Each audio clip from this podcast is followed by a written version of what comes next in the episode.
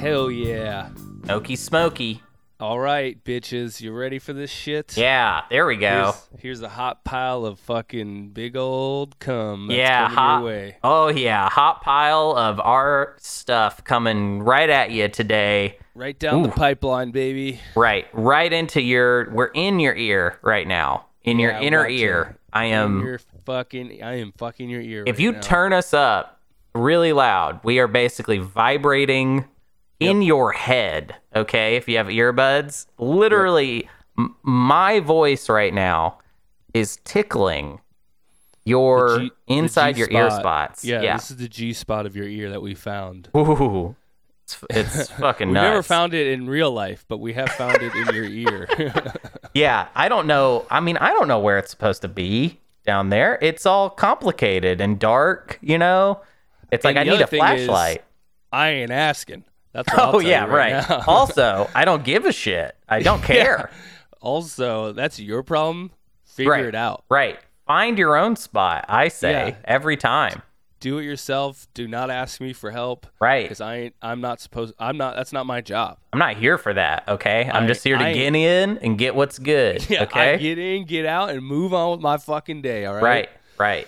It's important, okay? We've all got to get a little something. I've had a long day of not working for 10 months, and I just got to get mine, and you got to figure yourself out. Yeah, I walk through the door from my bedroom, and I'm like, what's up? It's She's time. She's like, Hunter, fuck me. And you're like, oh, God, shut up. It's the worst. It's just, oh, my God. All the time, you know, like once every month, and it's ridiculous. Right. Once a month is too much. That's way too much, okay? It should be yearly, once a year. That way it can be really special. And it and also be like the Oscars. Yes. You should have sex once a year, like the Oscars. Right, the Academy Awards. It's a big show. You put on a nice tux. Yes. You enter the bedroom. You do a little red carpet. You do a little spin photo shoot. Yes. You lay with your woman for 5 to 15 seconds. Whole deal. You haven't. Yeah, whole deal. I'm talking undress to dress is about 15 seconds. Yeah. So you're especially because it's only once a year. So, like, you know, I'm not, I just, you know, wasn't prepped, you know? You haven't been prepped. Didn't have that stamina, you know? No, yeah, you're out of shape. Right, out of shape. And, you know, just like, you know how it is, fellas, you know? Hasn't been a while, you know? It's been a year. Last year. It's, you know, I'm not going to be able to perform the way you necessarily want me to, you know? Oscar's so white, too, by the way. We're just Oscar's so white. Two white people fucking... I've always been saying that. Oscar is so white, you know? Just always two white people fucking away. Oscar's so white. It's just so white. So white up in here. I can't believe it. It's so white up in here. It's so white. You'd think it wouldn't be, you know? But it is. I like how if you go the other way, you're like, because these blacks are really talented. You sound like a just insane bigot. You're like, Oscars are so white. What are we doing? These minorities are really talented. I don't know why. They've been, you know, look at the dancing, the singing. How are they left out of the picture awards? You know, so you got to kind of strike a good balance right in the middle of you know, you got lots of. All the colors of the rainbow are talented, so let's just jam them in this L.A. theater and give them awards. Yeah, and cut to Meryl Streep many times, you know? She always sits up front. Yep, cut to Meryl, you know, cut to outside of the theater where there's, you know, there's a whole racial rainbow of people starving to death in L.A. Oh, right, yeah. Who have the bubonic plague from the rats. Well, they generally frame it up so you can't see any of that stuff, you know. I want to see Tom Cruise hurdle over 8 homeless people on his way to making Mission Impossible 8, you know. I want to see that. Right, yeah. Yeah, I feel like that stuff, you know, that, I don't know, it just needs to be more open with that stuff. And I don't even think, you know... Like, maybe Tom Cruise should have, like, people shoes. You know what I mean? Like, he walks around, flop, flop, flop, and he has people shoes, you know? Yeah. And it's people who didn't believe in Scientology, so they didn't deserve to live anyways. Right. And you know what? It's a way to give back, because it could be a job. You know what I mean? Yeah, you just hug Tom's ankles for 3 hours. Right, and you people get shoes. $10 for the whole day. You don't get it per hour. But, yeah, man, we got to tell Nike about this. I feel like that'd be all over it.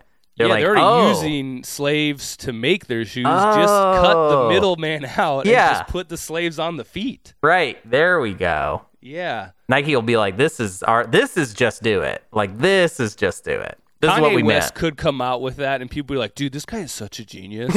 He wants people wrapped around.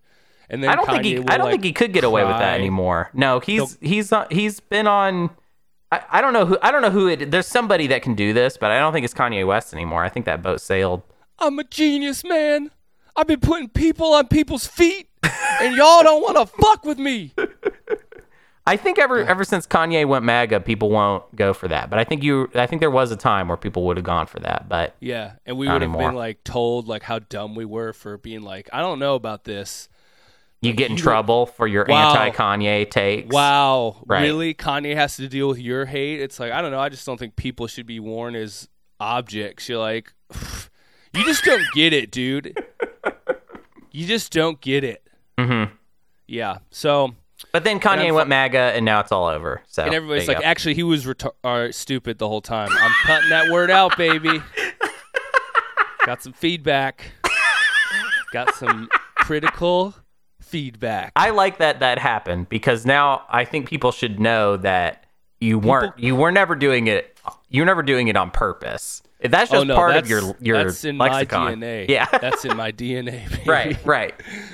Yeah. Well, because I kind of thought it's making a comeback. And I'll tell you this. And you've been told that it isn't. But well, no. On other podcasts I do, it still is. But on this one, I'm cleaning my act up. Because we see on this podcast, I do like this podcast because we have the full political spectrum. We have like hard liberal cucks, and then we have like absolute psychos, and so we have like the whole rainbow. I want to shoot straight with you, Jake. I'm not really sure those absolute psychos are out there. I'm trying to get them here, is what I'm trying to say. I know it's all lefty losers and whatever, but I want them here to like. I know they're not there. They're a phantom in my head. They're a fantasy, and I'm playing to them like they're here. Yeah. Like I'm like playing both sides of the aisle. Like I want them here. I'm going to be real with you guys. I want them here. Yeah, but they're not. Right. It's mostly these like, you know, West Coast left coasties who just are like, the world just sucks. And and I agree, the world does suck, but it sucks because of them. And right. They're ruining it. Yes. They're ruining my life. Right. Yeah. So no, you're right. They're telling me to change words. Yeah. That's pretty. It's tough to decide what side you're on. Because on one side they're saying things about, you know, like don't say X word because it makes people unhappy, and then the other side is like, let's take over the Capitol building and kill people. So it's like hard to know, you know. It's look, like I feel like I should kind get of a pass. Two-sided deal. I should get a pass this week because my hero Rush Limbaugh is dead. If you guys have listened to this podcast, you kind of know I model myself after a young Rush. Oh, right. Yeah. Well, I mean, it's a power vacuum, dude. You got to get in there. I'm getting in there. I thought it was going to be through this podcast, but apparently I've like somehow landed on a left-wing hotspot. Right. Podcastville when I really I can't think of why that would be. I wanted to be on the other side in Podcastville. Yeah. You know? I mean, like I've always said, I think you need to, it's just such a, I don't know, you're such a tragic character because I'm a tragedy. The people that you want to be in front of, they will not accept you. That's the problem. No. Is you're stuck on a team that you don't necessarily want. But they don't want me. Let's be real. A lot of them do not want me. I'm surprised that they've let me hang out for this long. Yeah, but I just feel like, you know, if you were really with your people, you know, down in my country, basically. Right. I just wonder how they would take you. You know, they'd be like, listen, I like a lot of what he says, but I would change teams. I would fuck them in the ass. Oh, that's what it is. Okay. I'm just a fucking hard nose. Like I'm just a guy who doesn't like to go along with the game. So I'm just going to grind against it. Right. And that is endearing to some and utterly repulsive to others. Right. So you really are where you need to be to do this, basically. Yes. Yeah. Because I would be the other guy down there. I would just be shoving it in their faces. So I just like to shove it in people's faces, I guess, is what I'm really saying. You're a face shover. I'm a face shover. Yeah. You just Yeah, shove it. Yeah. But yeah, getting the old feedback on the R word. So, you know, cleaning that up. And it's, you know. Good boy. It's good. Because here's the thing, folks. If you give me money, I'll do anything. Yeah. Oh, yeah. So this guy gave me money to stop saying a word. That's how you do it. I was like, dude, everybody has a price, and mine is $5. Like, yeah. Yeah. Like, you can really get me going for a very, you know, in the grand scheme of things, like a small amount of money, I'll do most things. So right. This is interesting, because if we really did have a kind of both sides audience, which we don't, but if we did, it would be funny to have a bunch of, you know, problematic psychos listening that could then like counter the, right. Oh, okay, $5 to bring it back. You know what I mean? They're like, okay, no, $10. We want it gone. $10, bring it back. War. Yeah, it could just keep going, and we could do that with everything. But that's, I mean, are the psychos out there? You know what I mean? If they are, they're cheap as fuck because they ain't paying. That's the problem with psychos too, though. Yeah, is I'm not really sure they'd be game for this. Yeah, most of them aren't allowed to have bank accounts, so you know, at least the people who'd be listening to this podcasts would not be allowed to have bank accounts. Right. So. Yeah. That's rough. Yeah. That's rough. It's tough, but yeah, you know, and I respect that we have a podcast that our fans can reach out to us, because these podcasters, some of them, they get a little too big for their own britches, I think. Right. Well, that will never happen to us because Yeah. I mean, if we'd started this podcast 10 years ago, maybe, but right. But, oh my God. No. Oh, we would have been huge. But no, now we're just, you know, kind of floating in this plastic ocean of, you know, little bits and pieces of podcasts. God, that makes me so mad to think about how, like, if it was 10 years ago and podcasts were just getting started, you didn't even need to have a fucking idea. You didn't even need an idea. You could just be like, it's the two guys show. It's two guys.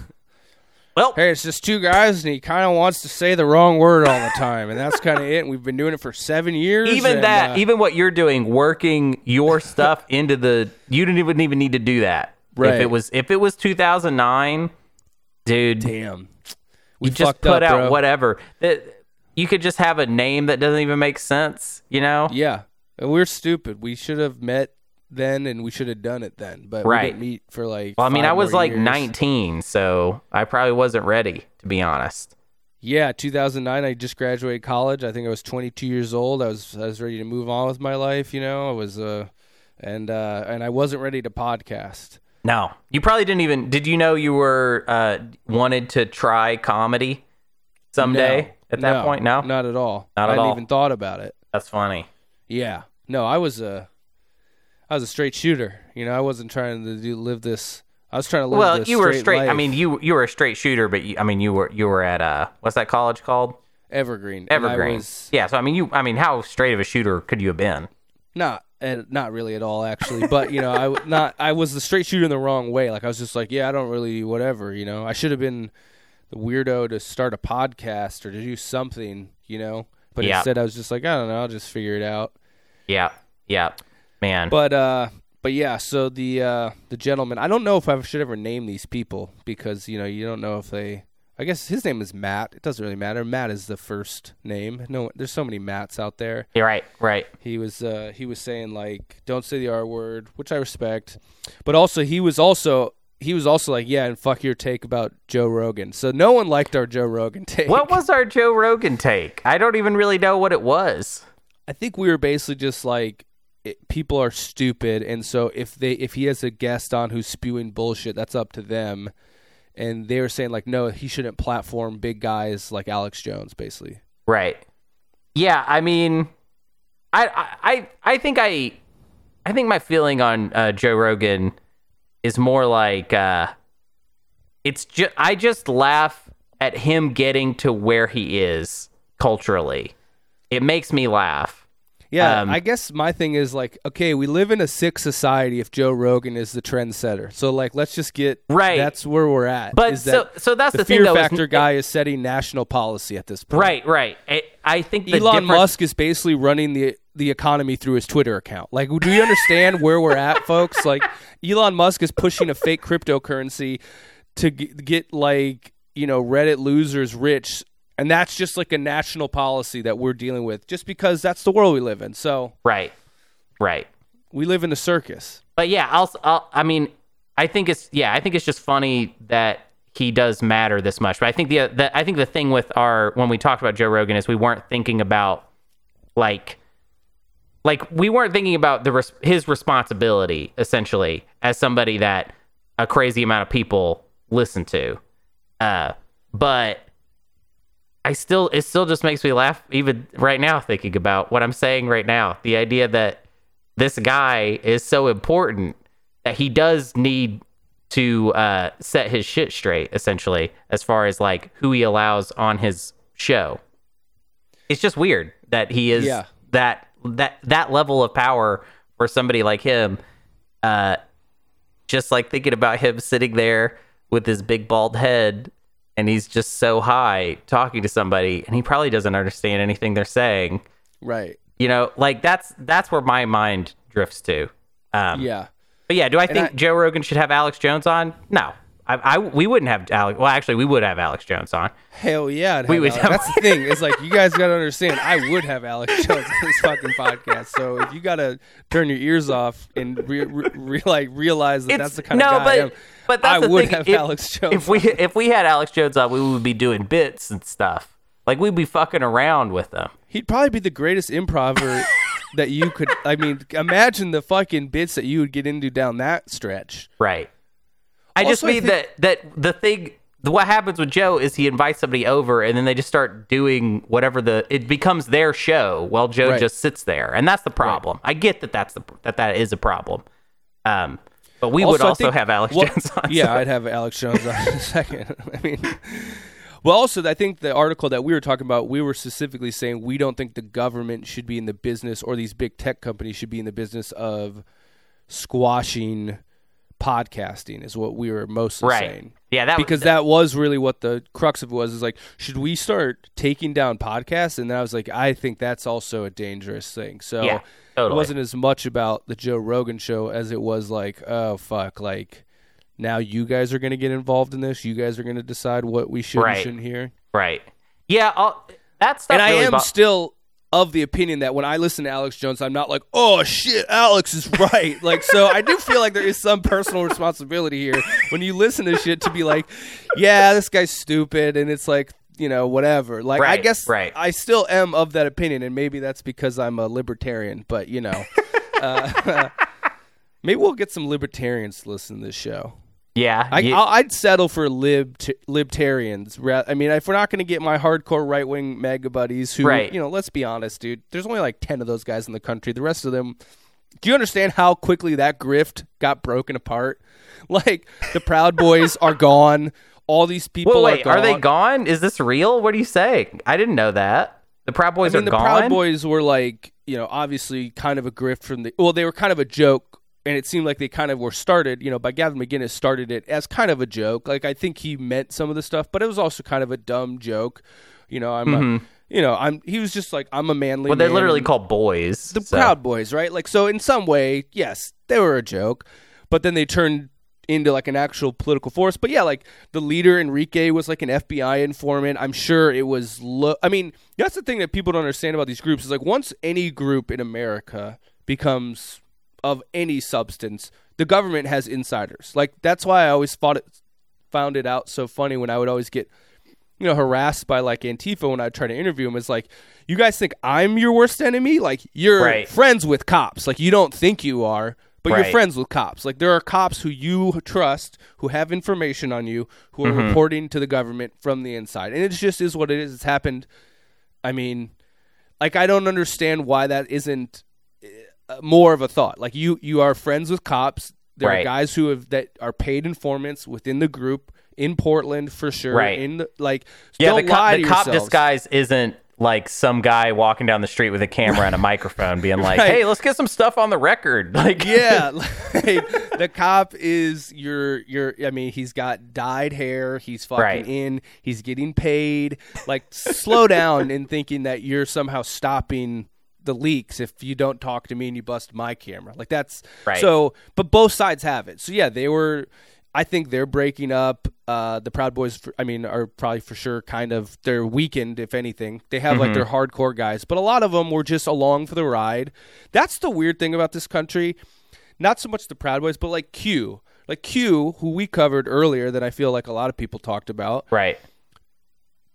We're just kind of like, yep, well, I don't know, millions of our countrymen believed in this insane conspiracy, but it's kind of done, and now they're just back in the wild, and we don't know who the fuck they are. And what, like, it's just crazy. Like, we were just witnessing an open cult, and now it's just like, but I don't know. They're my neighbors, too, so I guess that's it. And, like, I don't know. It's just fucking a weird time that this is where we're at. It's just like a bunch of people that are highly griftable that are now maybe Q is on the backswing, but they're still out there and they're still very griftable. So, when someone comes along and it's like, no, it's Z, dude. Like, that's when they're all like, oh, Z. Okay, I see.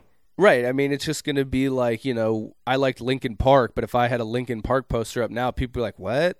Like, that's the same as a Q flag now. They're like, you're into that? Like, that's old, date. Like, that's old news. I definitely hope so. I mean, I wonder if it will actually play out that way though, because it's not like, like Trump is still out there. He's had no accountability or anything. So I feel like Trump kind of has to be cut off from these people in order for the oxygen to run out, like, sure. But like, how do you do that? Also, a lot of people are disillusioned with it. Like, I know people are. I'm not saying they all walked away, but a lot of people are like, we got had. This was a joke. This was fake. You're never going to totally get rid of it. Every day that Joe Biden is president, surely at some point those people are going to be like, okay, well, I guess he's been president for 3 months now, so it does seem kind of real. So I guess... I guess it's over. Joe Biden should do Q for himself.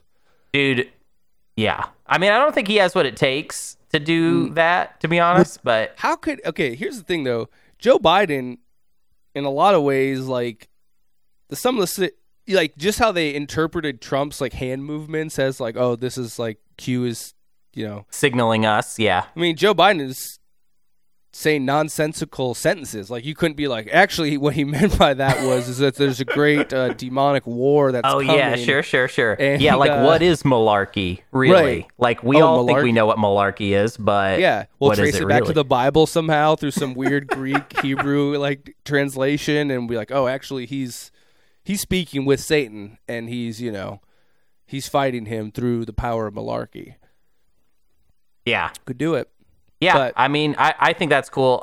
Just a quick update on Joe Biden. Really excited that he backed off on the whole $15 federal minimum wage. That would have been horrible, so I'm glad we're not getting that.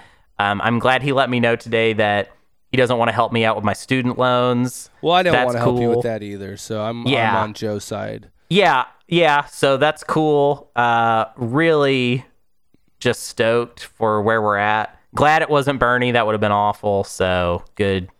Good deal all around. Well, actually, Joe cut me my own $2,000 check, but that's just because I'm his homie. Like, I hit him up personally because I hit him on the celly when he got elected. On the celly, like, huh? Yeah, I was like, yo, dude. You have his digits? I was like, yo, dude, I know you're not going to fuck around and give $2,000 to everybody, but, like, hook a boy up. And he was like...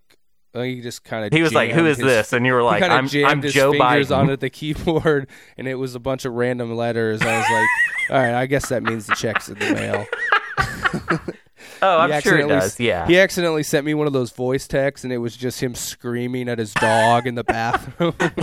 He accidentally sent you a picture of his social security card. Right. I was like, "Oh shit, this is gonna come in handy because I'm filing my taxes under your name." So yeah, it was awesome, dude. Being friends with the president. It's pretty sick, and yeah, I think he's gonna get me a job writing for an Amazon Prime show, just like that's cool. Obama's daughter's getting. So, wait, is that real? Yeah. What is her name? Malia Obama. Malia, is that right? Yeah, I think that is right. Actually, honestly, I don't know. Is it Sasha and Malia? This is a weird Google, but okay. Obama's daughters. Do I need to give a fuck about what their names are? Like, that's the thing. Yeah, it's Malia and Sasha. You're right. Okay, so I'm right. So Malia got like a writing job on like a Donald Glover production, like, and all these sad online comedy writers who've been trying to break into the industry for 15 years just have to watch Obama's 22-year-old daughter get like this super sick job. Shit. I love the game, baby. I love it. That's great. I love the game. That's good. That's good. We need more celebrities writing, because that Sasha's always goes very good. Sasha's doing stand-up now. She just got a 3 Netflix deal. Damn, dude. So, yeah. She's doing stand-up. Malia's writing. Bush's daughters, unfortunately, are only allowed to have OnlyFans. They have but they did get a good deal with OnlyFans, I'm sure. Oh, yeah. Huge. Yeah. OnlyFans knocked off 5% of the commission fee, so they're getting... now they only take 82%, so that's pretty good. So that's pretty solid. Man, that's the only reason... That is the only reason that we haven't started a joke OnlyFans, is like those people take too much fucking money, okay? We're not on that. But it's weird because we could get... some money, right? Could we? I don't know, dude. Half of nothing is nothing. So what would we get? What would we even put on OnlyFans? Pictures of our feet. I'd be a feet count. Pictures of like our feet with like stuff on our feet, like dip your feet, your toes. Yes, let's do this. Yeah. Okay, fans, tell us if we should start an OnlyFans with just feet content. It will have nothing to do with the podcast. We will never mention this podcast. It'll just be... Well, it could be called, like, What is Feet or something like that. Sure. But it'll be an homage, but it'll just be feet. Yeah, yeah. I mean, I think we should. I really don't see... We don't have anything to lose by it. But it's just a bummer that OnlyFans is, like the greediest shit you could get into as far as that world... Because they just take a lot of should we do a lot of the Patreon? Money. Maybe Patreon is better. Ooh, a Featreon? I like it. Yeah, Featreon. And it has a better Patreon's a lot nicer. It's a lot better deal. All right, well, we'll do a Featreon, and you'll just get. Yeah, we'll do Ask Me Anythings, and we'll do feet pics. We'll do. It'll just be a sloppy JPEG of my feet. Right, hella pixelated. And, I'll take the picture of my Motorola Razr from 2008. Yep. And I'll email it to you. So that's how it'll work. Yep. And you can do what you want with those pics. You can do whatever you want with them. Blow them up, get them on a T-shirt, or even jack off to them. So those are the options. I just want to let you guys know I got size 13 feet. Yeah. I got like big feet. I'm size 16. My feet are fruit roll up feet. They roll out. Oh yeah, like the witch's toes. Yeah, like the witch's toes in the Wizard of Oz. Curl out. Yeah. And I want to say right now, Hunter and I, as big as our feet is, our penises do not match. It's really unfortunate. We do not have. Do not. Like when you see a guy with size 16 feet, you're like, that dude's packing. And I have seen Hunter's penis, and Hunter's seen my penis, and neither of us live up. Right. To our grandiose foot size. And it's disappointing. Yeah. Yeah. For a lot of women out there, it has been very disappointing. That's funny. I remember that time that I was on that show where I had to show everyone my penis. It wasn't just, it was like a strip show, but I had my penis out, and I remember after the show, this lady, bought me a drink, but it was like, you know, when someone buys you a drink and it's not flirting and it's kind of just like, hey, it just seems like you need a drink right now. Oof. That was the tone of it. She was just slid across the bar. Yeah. It was like she bought it and handed it to me, and I could just, her body language was like, this doesn't mean anything. I'm just trying, you just seem like you're in a dark place right now. So like, I'm just trying to help you out a little. Right.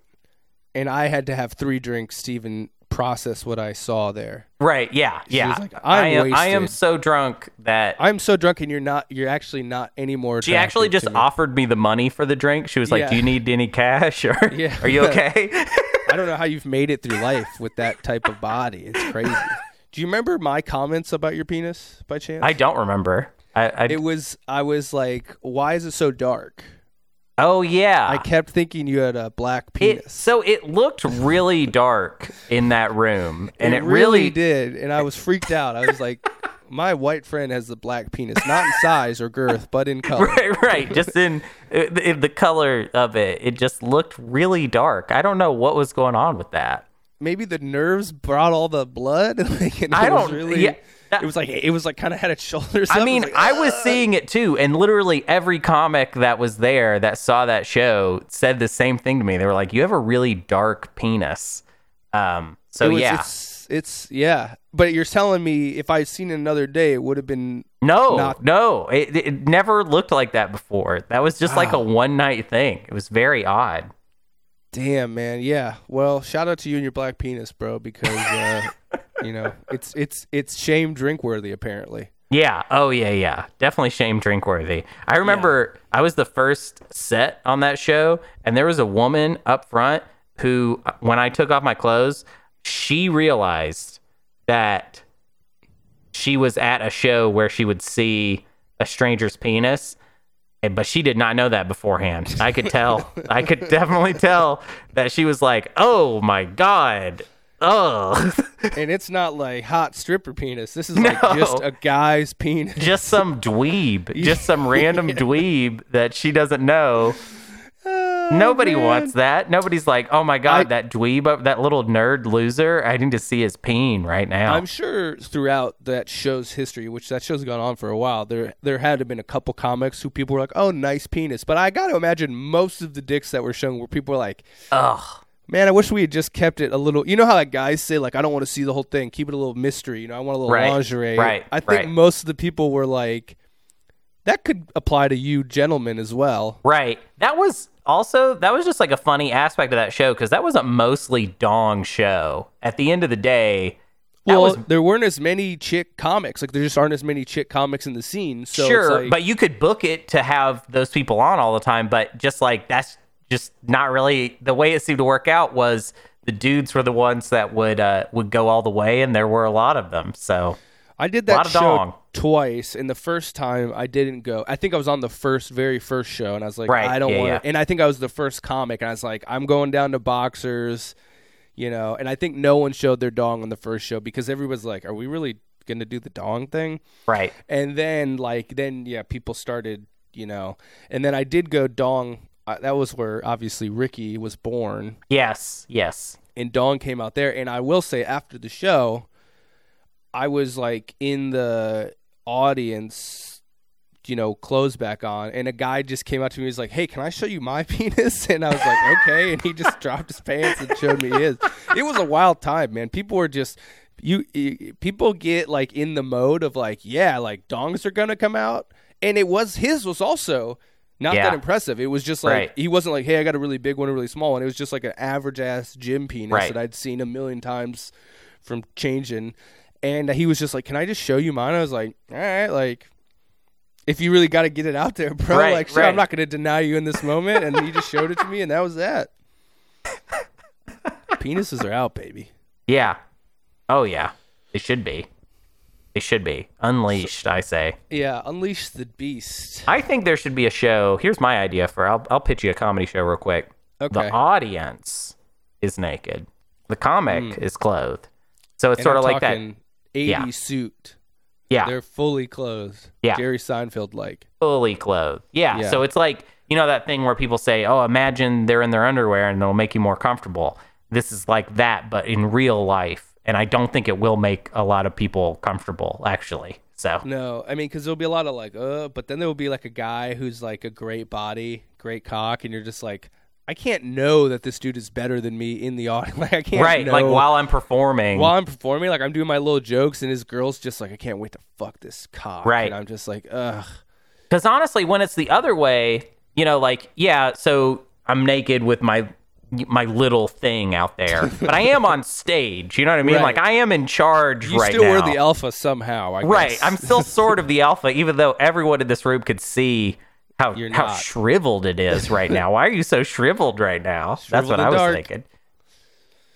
Yeah. Well, you know, it is what it is. We had times in our lives when these things would happen. We'll never do that again. Right. And it is what it is. You know? Yeah. So Now it's just podcasts. It's just podcasts, and yeah, my dick is out right now, but Hunter can't see it, and no one else can. My dick is out right now, and Jake can see it. Okay, that's how we do it. But there's two webcams: the one on my face and the downstairs webcam.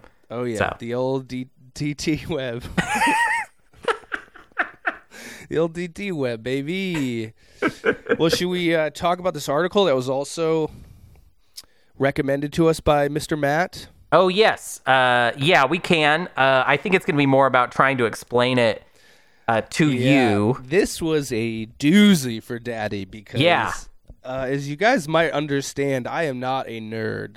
Right. And I do not participate. For having such a good friend here as Hunter, who's such a nerd, that's kind of the yin and yang of us. You know, that's kind of why this relationship works. Is that he's out in the nerd forest doing whatever they fucking do. Way out in the nerd forest. I mean, I'm just Mr. Average Joe over here, just like, I like sports. I like, trucks. Right. I like... Yeah. No, you're a truck fuck little... Yeah, we used to call... We called them goat ropers in high school. That's what we called you guys. Yep. I'm a goat roper, and he's just, we had words for you, but apparently this new Clean Cuck podcast, I can't say any of those anymore. So I'll just say we had certain words for you in my high school. Right. And it was called People with Friends, because I didn't have that many at all. That's true. I had a lot of friends. You didn't. Friends. So there we go. Yep. I remember. I grew up with friends. And most of my friends... We were all nerds. That was the thing. Nerds have a crew. Yeah. Yep. And now they have a lot of power, apparently, because they're fucking... Right. They're in Wired magazine, which is one of the top publications of our day. Yeah, well, let's just... I mean, Wired is a nerdy magazine, so this makes sense that this would be here. So Give us the down, though, because I honestly want you to describe the article, and then I'll add context. Article, now, if you just look at the picture of the article that's included, it's about a hot black elf. Right. So the title confused me because it was we should start with that, because I don't know why this article that is, I would say... It's essentially about something that's kind of serious to me. But it's about a very niche thing, and it's not serious to me because I don't. Right? Care about you don't give a shit. You don't give a shit. But this is stuff in my wheelhouse. This is stuff I deal with. This type of stuff all the time. I'm basically a board game personality. So like, yes, he is. Hunter is a kind of like a low key celebrity in the what is it called? Role playing games, tabletop games. Yeah. I would maybe say that. Actually, I would say that to this audience because they don't know any better. But yeah.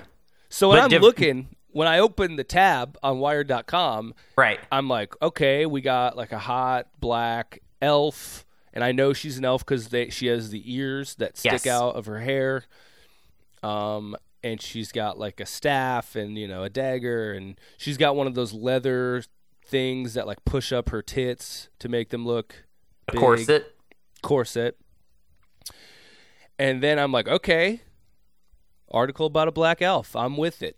Right. But and then that's like, not really what it was about, was Dungeons and Dragons, racial reckoning is long overdue. And I'm looking at this picture, I'm like, it looks like they got the race problem solved, bro, because they got this hot black elf, and I don't know, how can there be a race problem if this is the poster girl Right, this of, is deleted, D&D. Yeah. Yeah, that's fair. I don't know why they needed... She's at the camera. She's like, she's touching her fucking potion bottle. She's like, you want some of this? Like, look how sexy. She's like, hey... Do you want a little of this potion? And it's right over her hoo-ha. So I don't know. Yeah. Is that the official Dungeon and Dragon term for pussy is hoo-ha? Hoo-ha, yeah. I think that's fair. Like, and we travel... Like, is this what Dungeons and Dragons is? Just like a bunch of guys traveling to mythical places, but the mystical place is always a metaphor for a vagina that they've never seen? Like, is that the game? I think that's... Or? I think there's a lot of groups where that would be the case, yeah. Okay, because like, I can imagine them imagining this chick, and they're like, dude, I want to touch her potion bottle. I mean, then... it's definitely an opportunity for people to pretend that they're hot. You know, like I'm going to role play as like a hot, sexy guy, and I'm going to have sex with this imaginary person and this imaginary person, and there's like other people in the room while they're doing that. So it's it can be gross. Yeah, it is gross. I mean, I'm turned off by this. So basically, as I understand it, and I have never played Dungeons and Dragons. I don't really understand. You've seen it, though. You've seen it. I've seen it. In my house, it was disrespectful to me. Hunter used to come over to my house before he lived here briefly, and he would have all these nerds here, and they would play Dungeons and Dragons, and it was... I was not a fan of it. I would come home from a long day at work, and I would look at, I believe, almost 8 unemployed people. I would walk in, I'd be like, I've had to bike to and from work, I'm tired, I'm hungry, and I would come in, and it would be a bunch of comics who, let's be honest, most of them did not like me as a person, did not respect me as a person or comic, and I'd have to just look at their faces, and we'd have to pretend to be like, hey, hi, how's it going? I'm glad you guys are here, enjoying whatever, so get the fuck out of my house. But anyways. Right. But we wouldn't. We would just use your place, and then. But now reading this article, it really brings a lot because a lot of these comics are pretty woke, and I didn't realize they were playing such a racist game. Now, well, they had no idea. Now, a lot of people don't know that there's racist stuff in Dungeons and Dragons because they never read any of the books or anything. Okay, so again, so basically this article is saying that there is racism built into the game because a lot of the descriptions of the races, I guess, which are monsters, it seems like, or fantasy creatures. Yeah. They're thinly veiled descriptions of stereotypes about different people, right? Yes. Am I kind of on that? Totally. Because... And so orcs are black people is what I'm understanding. It's a little more complicated than that, but sure, yeah. That's fine. Well, and the caravan people are the gypsies who are now... You're not supposed to say gypsy. Romani, I guess, but I like gypsies better, and I don't know any Romani people to call me out on it. So right, but then when they show up and they do send you $5 and tell you to say Roma, you will correct the statement. Right. Okay. So it's like eventually, if you keep on this trajectory, you're going to be pretty woke. It's just that it's going to $5 at a time. I'll be sponsored woke. I'll have a woke sponsorship, and then I'm like okay with it because I'm willing to sell out for anything. Right. So basically, from what I understood, yes, and I guess this, as Hunter was describing off air, a lot of fantasy has had this problem. Yeah. Yeah, which I did see Lord of the Rings, and I remember my English teacher in 9th grade saying, whoever saw that movie, didn't you guys think it was kind of weird? That was like all the good guys are white and all the orcs are like... But I never really thought of it in racial terms. I was like, yeah, because like evil, like they're dark and evil. So I guess I was... Right, but okay. You know, like I was just like, well, I didn't think of them black. I was just like, oh, they're fucking bad dudes. And like everybody associates the color black with bad because it's, you know, it's dark and it's scary and there's no light. Sure. But that's just me. I'm post-racial, so I don't even know. Hunter had to tell me this elf on the cover was black. I didn't even know what she was. I just thought she was attractive, but I guess she's black. Yeah. Well, the Lord of the Rings thing, literally, there are black people that are just like they're not. There's no imagining. It's just there are literally just black guys that are the bad guys in Lord of the Rings. Okay, but in general, I think to simplify it, I would say that in the history of fantasy, basically, if we had the pile of various fantasy races on one side that are like good, let's say we have all those in one bin, okay? Right. And then we have all the fantasy characters and types of characters that are evil, we have those in another bin. Right, and Hunter likes to sort the races. This has been a big thing. Yeah. I will. Since I've known this guy, he has sorted races, so this is good. Consistently, right? Very consistently, like 100%, every time, it's like, okay, we have a good race over here. What characteristics from the real world do we want to imbue into those characters? And it's always white people stuff. Generally... stuff harkening back to like Arthurian mythology, like old English type stuff. You know, like in Lord of the Rings, all of the good guy characters, to me, essentially, that I have actually never looked this up, but to me, they just represent the different people of the United Kingdom. With like the English are like the regular humans, the Welsh, the weird like Welsh people are elves. Scottish people are dwarves, and then hobbits are the Irish. And those characteristics are like, they're pretty on the surface there. But anyways, anytime in fantasy somebody needs... You ever heard a thing called write what you know? Yeah, that's fair. Okay, that's the problem, actually, is people are writing what they know. So they're basically like, okay, so we have this evil race. Yes. What characteristics from the real world, mostly cultural signifiers and stuff, do we want to imbue with them? And it's always Africa and Asia. So that process has just gone on for decades now at this point. And D&D is very popular, more popular than it's been probably since the 80s, maybe even more popular than it was then. I don't know. I wasn't around then. Right. But it essentially, you have people now that are like, hey, so when I read the book, which people don't always read the books, so they just don't even notice. Tell me what the books are. What are the books in this game? Some in D&D, you buy various large books that have the I would say, just to make it simple, like the rules. And the rules of D&D are kind of a la carte. Like the way people play with it is they'll like as many rules as they care about or know they will put into the game. So that's why I think some, you know, like when you were talking about my group of players, which by the way, I always, when I play role-playing games with people, I always try and encourage them to get away from D&D, not necessarily just out of some sort of like, you know, woke desire to get away from it, but just because I don't like it very much. And there's a lot of very good tabletop role-playing games that definitely don't have the same amount of cultural problems that D&D has, but are also just like more fun and less complicated. But if you actually look at the D&D books and read them, you can find a lot of pretty fucked up shit if you know where it is and what to look for. Obviously, Jake, I don't think you would make it far enough into the book to ever find anything that seemed questionable. You know what I mean? But the books, like, they're always coming out and they're always new rules. Yeah, so it's not necessarily that every new book is a new rule.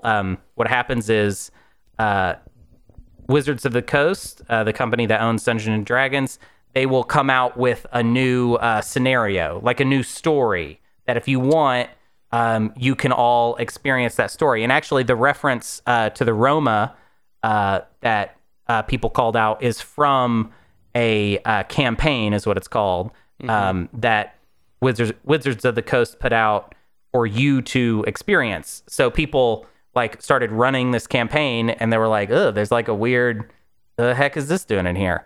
Or they didn't, because they're like, you know, a bunch of old white guys that had been playing it since they were children, essentially. That's the problem, is you have a bunch of people, mostly white dudes, that have played D&D their whole lives, and they're now very old, and they don't want D&D to change for any reason. But the problem is that D&D has found a much larger audience, and this stuff should change because it's all imaginary stuff someone made up. So why can't it change? Like, it just doesn't make sense that it wouldn't be able to. Well, I'm kind of more of a hardline D&D guy myself. I kind of like I knew you would be. You're like, I don't give a shit about this, but it should change. Why? It shouldn't. I'm opposed to this change. And although it'll literally never personally affect me, because I probably won't ever touch a D&D board in my life. Yeah, ever. I like the way things used to be.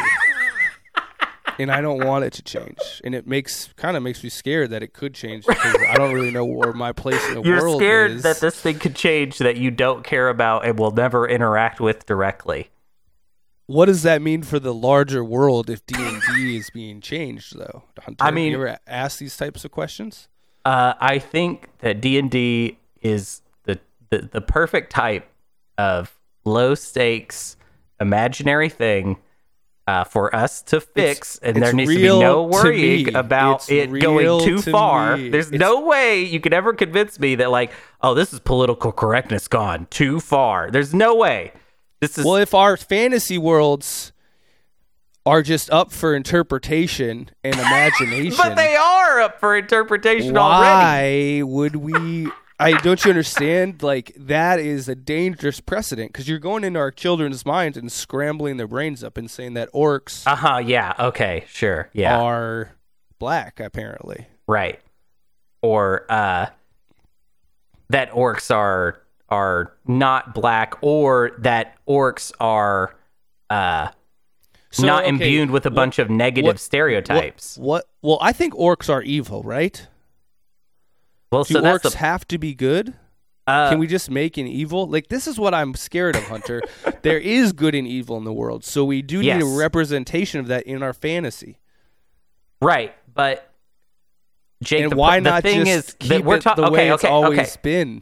You're like, you're going to force me to explain more of D&D to you, and I've actually been very kind to you, and I've given you the bare minimum to go off of.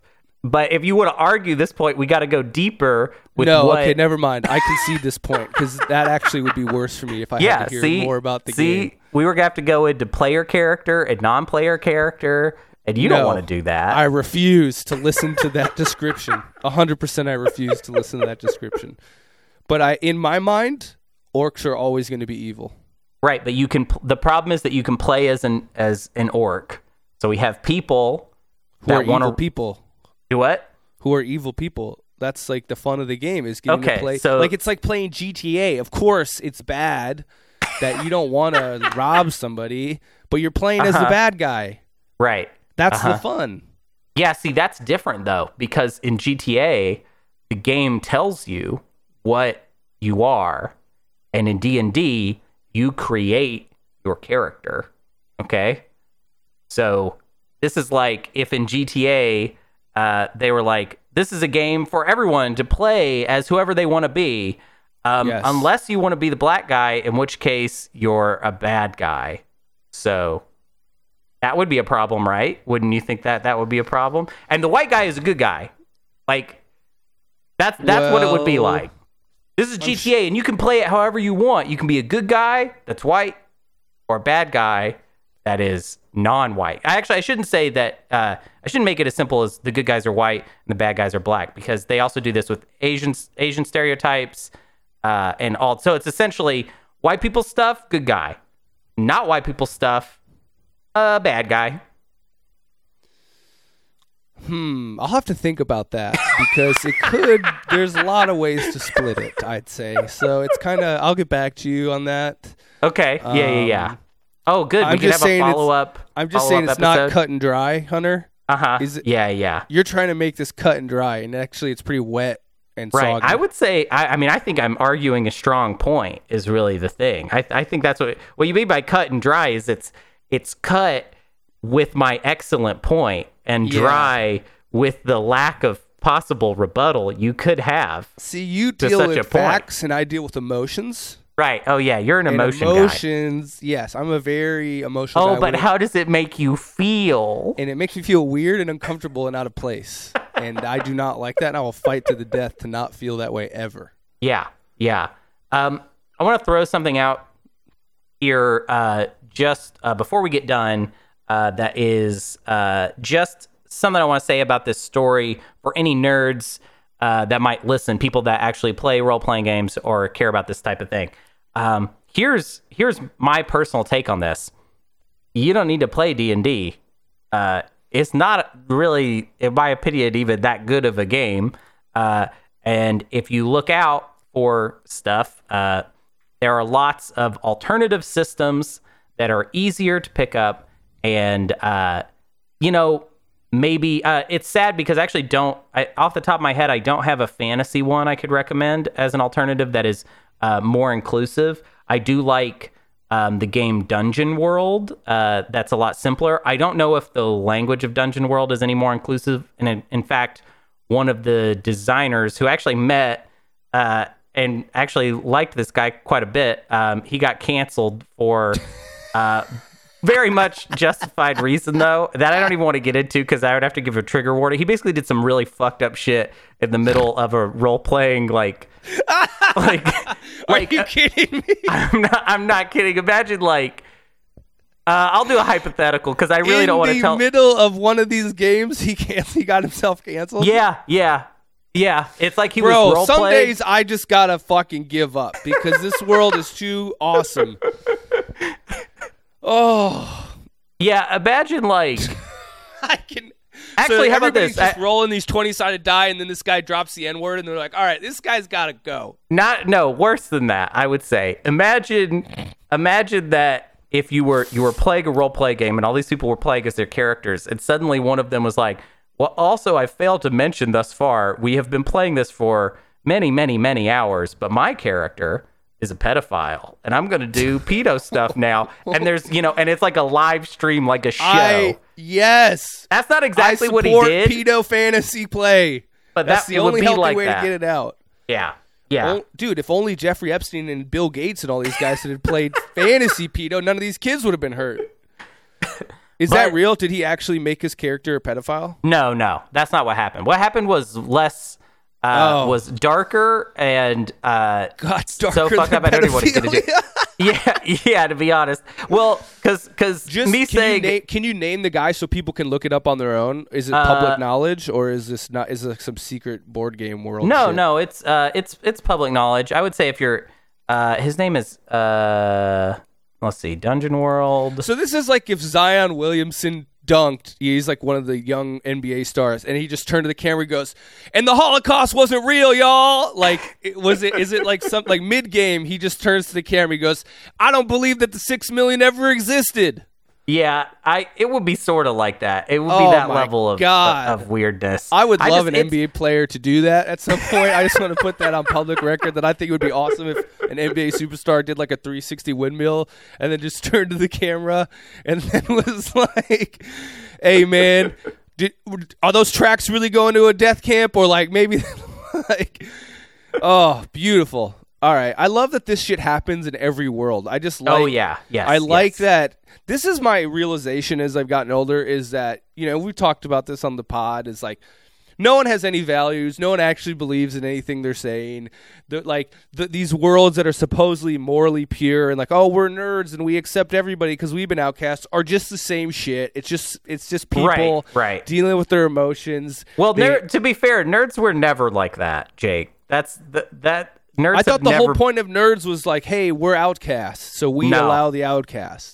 No, not really. Nerds are way more about we're outcasts, so I've made my own society where I'm in charge. Fuck you, beautiful. Essentially. Yeah, well, that's what nerds have been. This is the human condition. This is humanity, folks. And if you think that we're this species, even honestly worth saving, then you got another thing coming. Okay. Right. We are just these little fucking algae on a rock that's just like, oh, I know how it's going to go. I can figure it out. It's like, no, dude. We're all just trying to fuck. We're all just trying to eat. My brother, he said I could say this, but it's like... No, I'm just going to say it because, like, you get examples in your personal life and then you get examples in the real world, like the other world. Like, my brother, he's dating this Jewish gal. Nice Jewish home, conservative Jewish family, like lived in a pretty insular Jewish community in Texas. So you think, oh, well, she's going to be a decent person. She comes home 2 days before Valentine's Day, packs her bags, and moves into another guy's house. And it's just like, no one stands for anything. Like, yeah, she's like, hey, I'm out of here. Like, I'm getting out of here. And maybe there's some behind-the-scenes drama. But I'm just saying, like, you just are met with this every day. Like, there are people. People are bad overall. People are just not bad, but they're just like, what's good for me? And I'm going to do that. That's it. Right. So what's good for me? Racist D&D is good for me. So I got to keep it going. And that's the hill I'm dying on, Yeah, well, you would have to get into D&D, I think, in order to die on this hill. So I'll just throw the gauntlet of if you want to preserve racist D&D, you're gonna have to put some skin in the game. Okay, white skin in the game, huh? yes. You're gonna put your white skin in the fucking game if you're gonna preserve racist D&D. This is the way we'll do it. I'll play as the race that has a disadvantage. And I'll show you that I'll bootstrap my way up the D&D ladder. I will play as the orcs, and I will succeed where no one else has. And I'll see, look, through hard work and perseverance, you can overcome. You are not your genes. You are your attitude. So You're gonna play as like an orc Republican. Is that what you're saying? You're gonna be yeah. Okay. I'm gonna, because don't you get to like paint your characters and like design them? No, that's like a completely different thing. But you could do that. I guess you could if you want. Don't they have like little figurines that like accompany the board game? You have little figurines, but generally if you're talking about painting miniatures, that's like a Warhammer thing, not a D&D thing. I'm still gonna do it. I'm gonna put a big fat mega hat on my orc and he's gonna fucking run through shit, and I'm gonna be the fucking Ben Carson of D&D. I'm gonna fucking move my way up, you know, and I'm gonna show you guys that this is bullshit. Yeah, you're gonna pull yourself up by your orc, by my orc straps. Yeah, orc straps. My orc straps are gonna fucking persevere, and I'm gonna show you.